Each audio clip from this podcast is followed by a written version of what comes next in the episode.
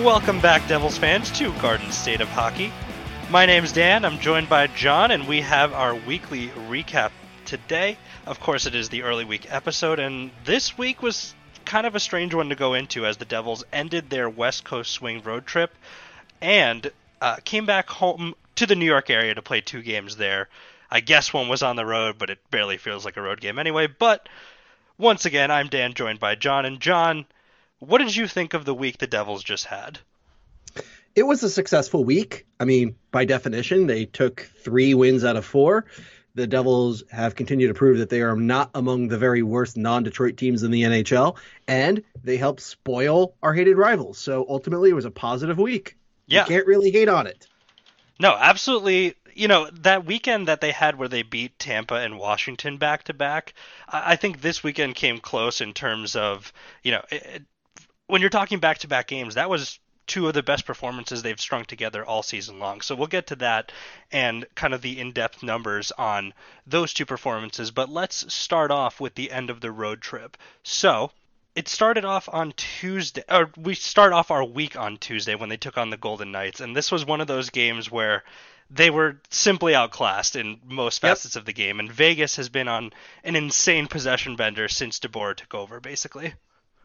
Yeah, we we've been saying for weeks that hey, March is going to be really tough, and this was going to be the first game that was going to show that out, and it. We were right, Dan. This, Las Vegas showed uh, that yeah, they're they're just superior to the Devils. Robin Lehner had a very easy shutout with 23 assists. I'm sorry, 23 saves. Blackwood did the best he could, but uh, you know, eventually, if you keep giving up the puck, you keep giving up possession, you keep giving up the zone, you're going to get burnt. They only needed to happen once, and it happened three times. So the Devils left Las Vegas with a 3-0 L. Yeah, not a good look. It looked a lot like the game that they played in St. Louis, where again they were just outclassed by the better team most of the night. They really couldn't put anything together in terms of uh, sustained offense, and it was a tough look. But I think you know, because it came at the end of a long road trip, there's some aspects of fatigue there as well. They had a lot of change in the roster as the trip went on with call ups and um, people being sent down. But yeah, it was not a pretty game and not the best effort from the team. So you have to wonder when they have the Stanley Cup champion Blues again at home last Friday, how they're going to respond to that. And really, they responded with one of their most positive efforts so far this season. Oh, absolutely. Um, the magic word for that game against St. Louis, Dan, is the word first. Because I'm going to run down a bit, bunch of firsts that happened at the Rock, and not just because it was the first home game of March and the first game since the five game road trip and the first game at the Rock since the trade deadline the following other firsts happened in this game, Dan. I'm just going to quickly run them down here. Jesper Bratt scored the first goal of the game, which is important for him since it was his 100th career point, and he took Colton Parayko's soul in the process. Defenseman Dakota Mermis scored his first NHL goal, a floater that just found its way to the top corner past Jordan Binnington. And uh, that goal was later credited to a secondary assist for Cory Schneider, which is his first assists of the season and his first point in a regular season game since 2015. Um, in addition to that, late in the second period, Fredrik Claesson, not quite the hero yet, sent a D-to-D pass to Connor Carrick, and Connor Carrick scored his first goal of the season, and Claesson got his first primary assist and point with the New Jersey Devils, and put the Devils up two goals for their first two-goal lead since Anaheim. And then Near the end of the game, Blues pull their goalie. Pavel Zacha gets an opportunity to clear it out past uh, Parayko, who failed again. Sent it across to Pavel Zacha.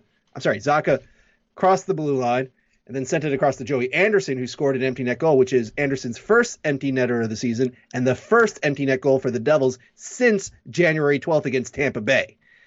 That sealed up uh, the first home win since March 25th, 2019 for Cory Schneider.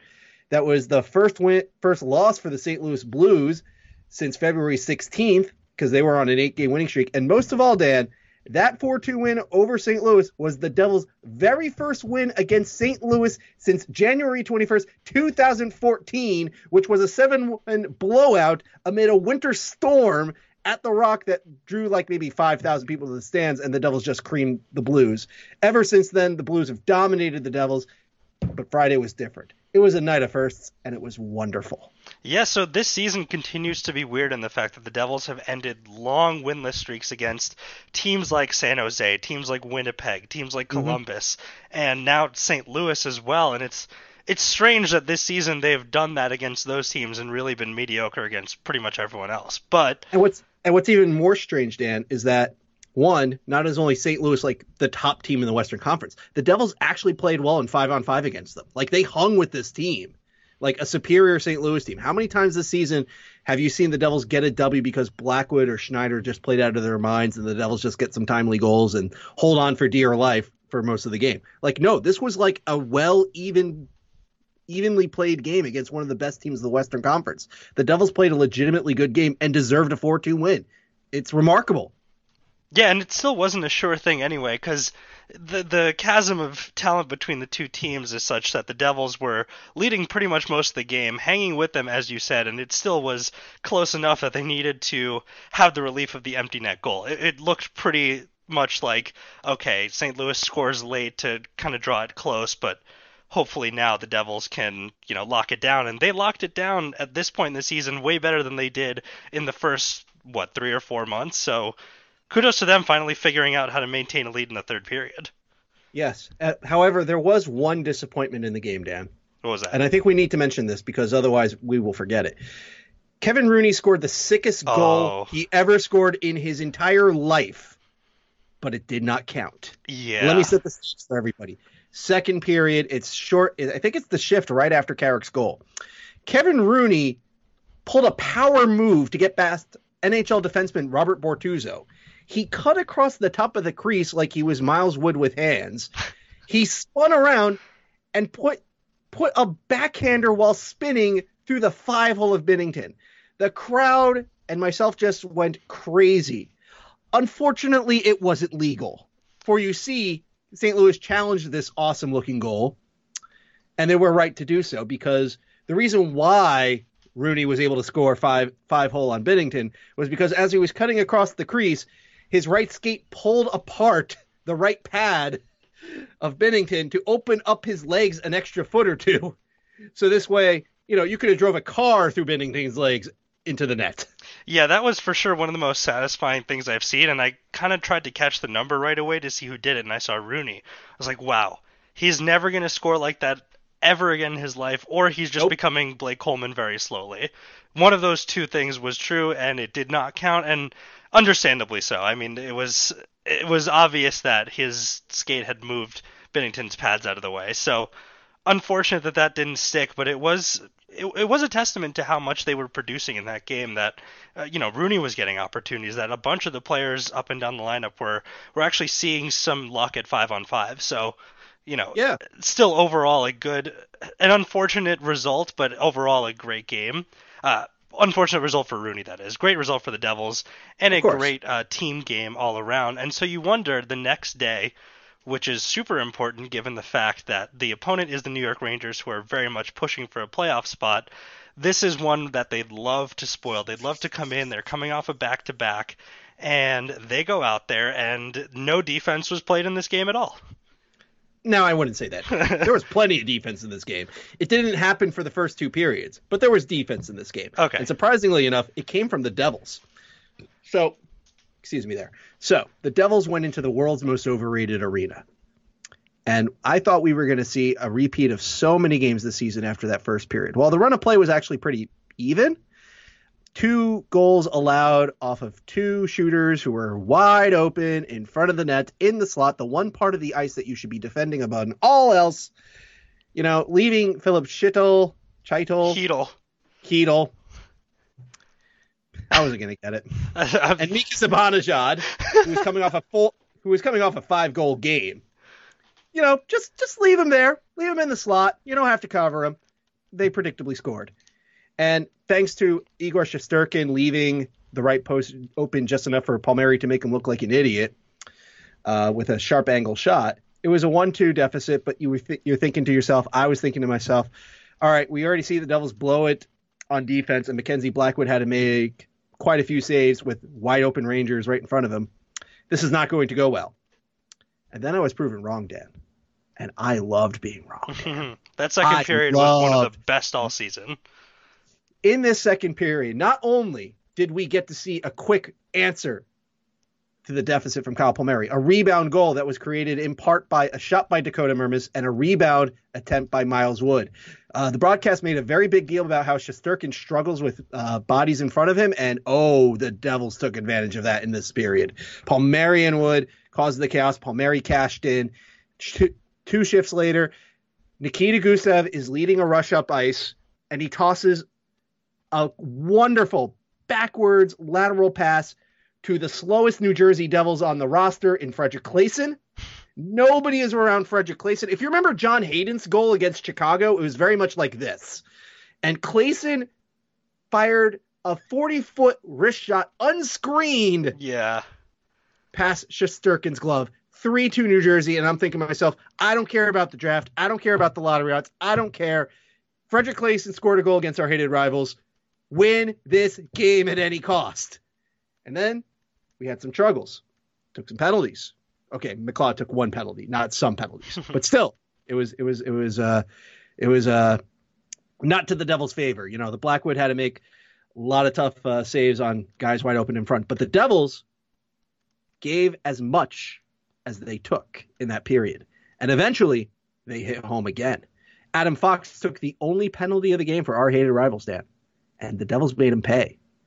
Nico Hischier set up Travis Zajac for a high tip in the slot, past a screen set by Jack Hughes. A screen, Dan, set by Jack Hughes, who is what, six foot tall, 175 pounds, soaking wet. Right. Shesterkin was like, "Oh, I can't handle this." The the tip beats him clean. It's four two. Next shift, fourth liner, dump in, can't clear the zone because Severson keeps it in, fires it on net. Who's in the most perfect place? The guy I dogged at a post on Friday. yeah. John Hayden with a deflection. It's 5 2, and you could hear a pin drop at the world's most overrated arena. I was going nuts in my basement. I'm sure you were going nuts in your locale. The Devil fans all around the world were were just enthused that Devils were up 5 to 2 over our hated rivals. They were looking solid as they were doing it. And you know what's even better, Dan? What's They that? pulled Shesterkin for Lundqvist in the third period, and then the Devils proceeded to just basically keep the Rangers from doing much of anything. After conceding 26 shots in the first two periods, they held the our hated rivals to nine, just nine shots. Like with this defense, Dan, with Fredrik Claesson and Connor Carrick as a pairing, nine shots. With our hated rivals having something to play for, getting embarrassed at home, nine shots. And yes, they got a fortunate deflection 13 minutes in by Grant McKegg. So what? Greg McKegg. It- whatever. He's not important. He's on our he's on our rivals team. I don't care about getting his name right. okay. Anyway, you know they try to pull they, they pulled the goalie. Adam Fox commits a wonderful giveaway to Zajac. He should have been given an assist on this empty net goal by Zajac. That goal made Zajac the fourth all-time leading Devil in goals, surpassing uh, Zach Parise. Now he's just behind Bobby Holik, John McLean, and Patrick Elias, respectively.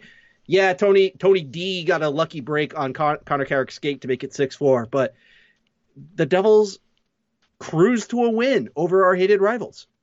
They kept our hated rivals to a relative minimum. Blackwood did not need to stand on his head once the Devils were up five to two. It was remarkable.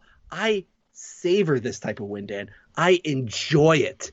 It's like a juicy orange on a warm summer day. Go, I don't care what the season's like. I don't care what the long term ramifications are. I don't care. This is why rivalries are so satisfying when your team wins them.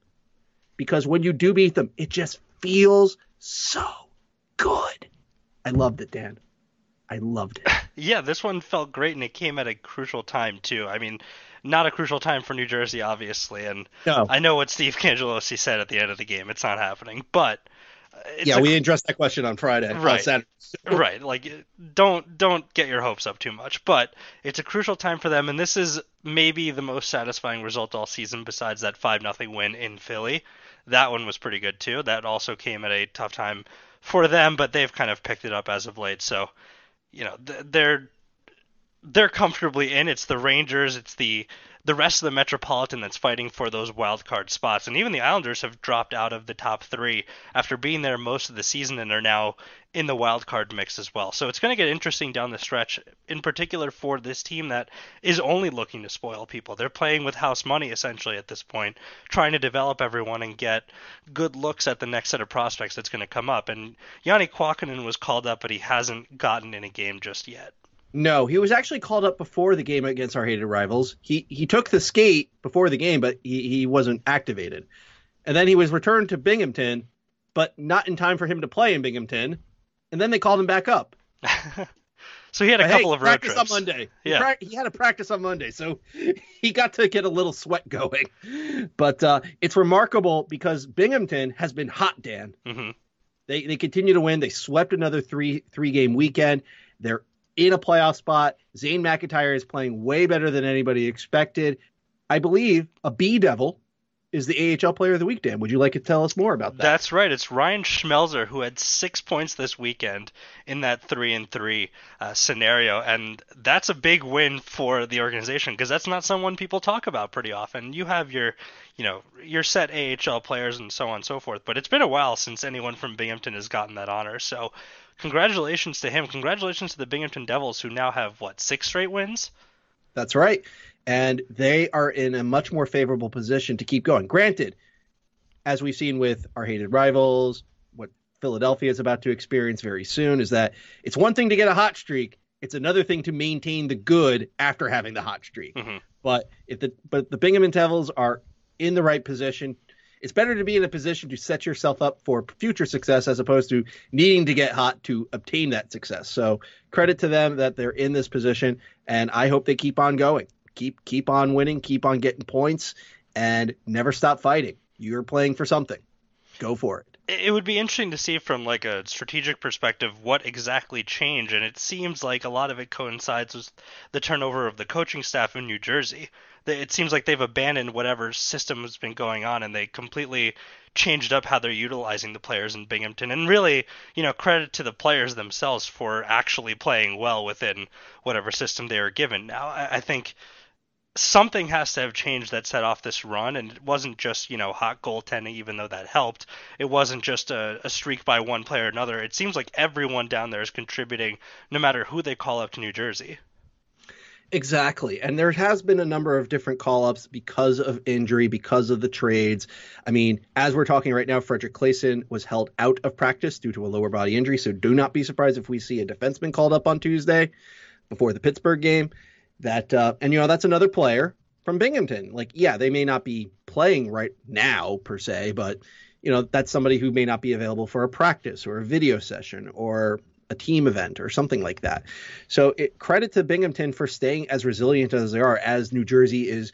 You know, they've had Michael McLeod for a while. They've been yo-yoing Janne Kuokkanen for the past couple of days. Dakota Mermis and Claesson and anderson thank you, uh, Anderson. You know, they've been mainstays for the better part of the last uh, Boqvist month and a half. Yeah, Bo- Boqvist was well, Smokefist was sent down. yeah He got he came up briefly, but now he's back with Binghamton, where he probably should be, you know, scoring goals, making plays, and all that. Mhm. So, you know, credit to the staff down there for holding it together and keeping everybody focused, even with some important names coming in and out of the lineup as needed. Um, you know, once April fourth uh, happens, I think they're going to get an influx of a couple of these players. Not so much the top guys, but like the Andersons, Mermises, uh, you know, McLeod, you know, that should definitely be a big, big, big boost, you know, once the New Jersey season is done. And that should help put Binghamton hopefully get over the top and secure that playoff spot and maybe even get a favorable matchup in their first round. and before anyone asks no they will not be sending jack hughes down to binghamton at any point No, no, not not Hughes, not Hischier, not Bratt. Yeah, like it's those just guys not are, those guys are. New Jersey guys. They're NHLers. I understand the logic of, you know, maybe get him some more game experience against guys that are bigger than him, maybe in a less high leverage situation, but it's it's just not worth it. The whole, you know, mixed blessing of this situation is that he does get more off season time to train because Jack Hughes as the number one pick was being whipped around the country, you know, on any sort of media tour. It was a bizarre offseason for him in terms of training, and now he just gets to focus. He knows where he is, he knows what he has to do and what he has to improve upon, and he gets extra time to do it and kind of fit in a break after what I'm sure is a very long season for an 18 year old. Absolutely. Now, speaking of 18 year olds, Dan. Oh, boy. That's a okay, crazy that, that's segue. A, okay. Yeah, that's a that's a spicy one.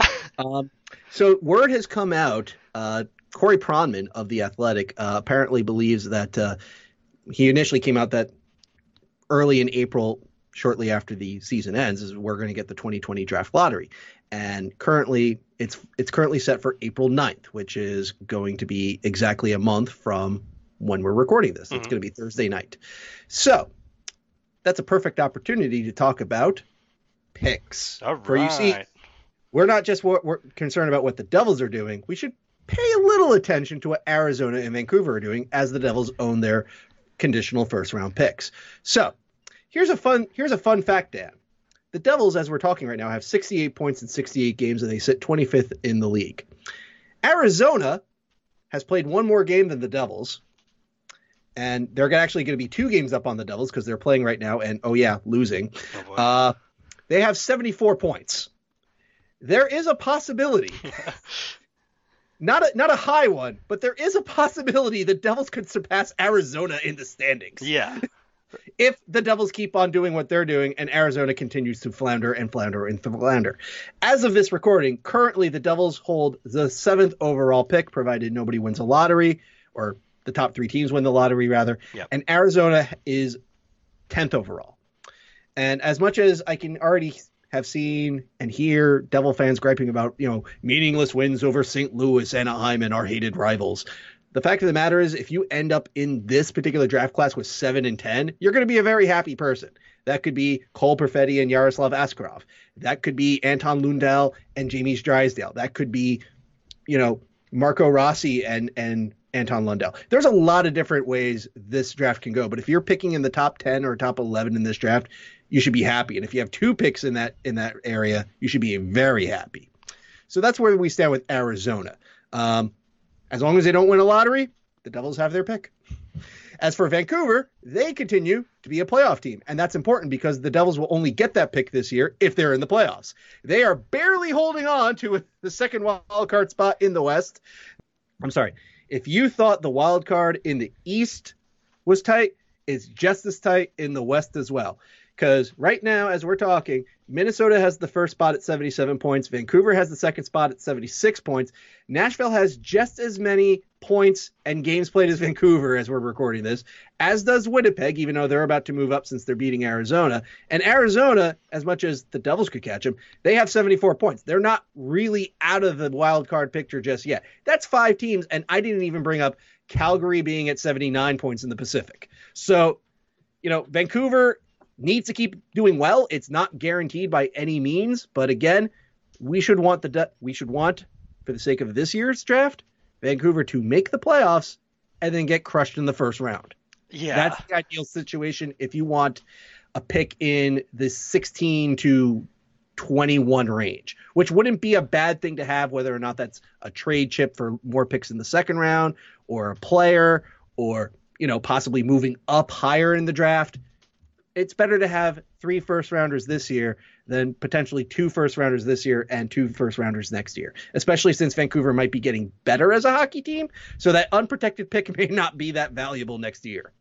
Yeah, and what's important to note is that Vancouver's lost, I think, five of six as well. They this is a recent downturn that they've had that's let everyone else catch up to them as well. And it's it continues the trend of any team that's traded with the Devils this year being absolutely cursed since that trade. I think every single oh, yeah. team the Devils have made a trade with this season has had a losing record since making that trade, except Tampa Bay. I'm not sure about Tampa. I don't know. Tampa Bay's four, five, and one in their last ten. They haven't exactly, uh, you know, been running the league as they were prior to acquiring Coleman. Yeah. But so again, that's another case I think of hot streaks got to end, and sometimes they end brutally, um, oh, as Pittsburgh found out and are currently living right now. And as the Islanders are finding out, and the and our hated rivals are finding out, Yeah, I'm by no means saying that it's a cause and effect kind of thing, but it's an interesting coincidence that this Oh, yeah. environment and team that was so seemingly, you know, allergic to wins has spread that allergy across the league. You hate to see it, Dan. You really However, I will I, I will say there is a bit of satisfaction that Wayne Simmonds waived his partial no trade clause to go to a Buffalo team that put a condition on this pick saying, "Hey, we're going to make the playoffs," and the Devils just passed them in the standings. Yeah, I don't know what they were thinking with that one, and really, nor did anyone else at the time. And they were buried pretty quickly after making that trade, so eh, I don't know. I, he probably did it for reasons other than he thought they were going to make the playoffs, to be honest with you. But it's really, really satisfying. You're right. And if they pass Arizona, I'll be so satisfied this year. Right, but you know, for the for that to happen, Dan, the Devils have to take care of business themselves, and this week starts a really tough run of of the ne- their next seven games. Mhm. So, if you don't mind, I'd like to run through what the Devils are going to face uh, in this coming week up until our next episode, Mhm. which will be recorded on the 16th. Yep. Go ahead. Okay, so on Tuesday, the Devils will host the Pittsburgh Penguins. The Pittsburgh Penguins are coming into this game coming off a 2 6 loss to Carolina. And while you may think the Pittsburgh Penguins may be very angry about that and take it out on New Jersey, keep in mind they're also 2 and 8 in their last 10 games and have dropped games to teams worse than Carolina. So, yeah, the Devils could spoil Pittsburgh and really open up that wild card race in the East to include Pittsburgh, which would just be, you know, chaotic. Speaking of the wild card race, the Devils will be hosting Carolina on Thursday and really get a chance to play spoilers since Carolina has finally won a game. you know, they haven't been doing a lot of that. Um, you know, they have games in hand on most of the rest of the uh, other wild card teams, but if you don't win those games in hand, it doesn't matter. So the Devils could take the Canes down a peg or two and uh, make that wild card race even more chaotic.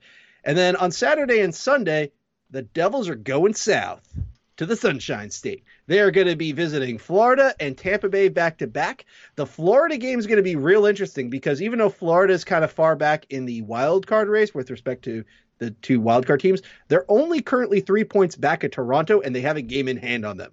And that third place team in the Atlantic is on an automatic playoffs playoff team. So Florida still has very much something to play for. And if they can start getting hot now while Toronto is kind of spinning their wheels, that could be wonderful. If only for the amount of salt it would generate in Ontario. However, what that also means is that the Devils can spoil Florida and get a lot of love from Toronto fans uh, on the internet because, as you know, there's nothing more valuable than getting likes on the internet. of course. And now this this uh, the last game that will be played before our next recording will be in Tampa Bay on the 15th. We we will get to see Blake Coleman not score goals, maybe possibly. He has been doing a lot of that for Tampa Bay.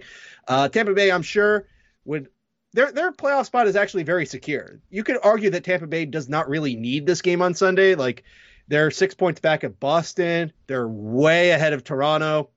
They're not really at risk of losing their spot. They're pretty much locked into being second in the Atlantic. But hey, who wants to lose at home to the New Jersey Devils? So Tampa Bay may show up for this one. If not, the Devils can have another fun, fun time against Tampa Bay. And hey, maybe we're talking about another winning record by our next recording. Yeah, and this is also important to know that they've reached NHL 500 for the first time all season. Crazy that we're here saying that now, but they're 28, 28, and 12. Yeah, but that doesn't mean much since only six teams in the league are below it. That's what I'm saying, though. It's crazy that after the hole they dug for themselves, that this True, recent stretch yes. has led to that in particular. And as they go down, as teams see them beat teams like the Blues, the Rangers, um, you know, the Capitals, they might not, as opposed to earlier in the season when they were almost a walkover. It, it's going to be a little different of an approach from these teams, I'm guessing, because uh, hopefully the Devils can establish that they are a tough team to play against. They are not just going to be a walkover. And while the results may not impact this year directly, it's it's going to set up the kids to be addressed that way in the future. And I want to make that point about you know what people are saying about winning meaningless games. If you look at what they're doing on the ice after the game, if you look how they're celebrating celebrating Schneider, celebrating Blackwood, celebrating the guys who scored their first goals for the team. They're clearly not meaningless to those players. So like No. it's important that the mood in the locker room changes significantly. No one wants to tank for a full season, and I know they certainly don't want to be the Detroit Red Wings this year. I'm sure it's miserable in there. So, that being said, you say meaningless, and they might be meaningless in terms of overall standings points and you know may hurt the draft chances but they're not meaningless to them and that's something that is important going forward that they learn that you know winning these games when they are impactful in the standings will be even better but as good as it feels now to spoil teams it'll feel even better when they're part of the race themselves. And hopefully we can start seeing more strides for that next season with a new GM, a new coach, some new players, and a new approach to the game we all love in the National Hockey League. All right, so that's been our recap for this week in games. We'll join you again this weekend for a off the wall episode like last time. But thanks again for listening, and let's go Devils. Let's uh, see them through this tough stretch and maybe rack up some wins. I know we said three or four going into the stretch, and they look poised to beat that already. So my yep. fingers are crossed. they're, already they're already at three wins in March, which is on pace for way better than you and I expected. So hey, I don't mind looking wrong. Do you? No, not at all. I mean, should we have had more faith? I don't know, but we didn't. So uh, now we're paying for that, and that's okay with me. So again, thanks for listening. Let's keep cheering on the boys, and also catch some Binghamton games if you're interested to see what the future might look like. Absolutely. All right. Goodbye, everyone. Have a great rest of your day.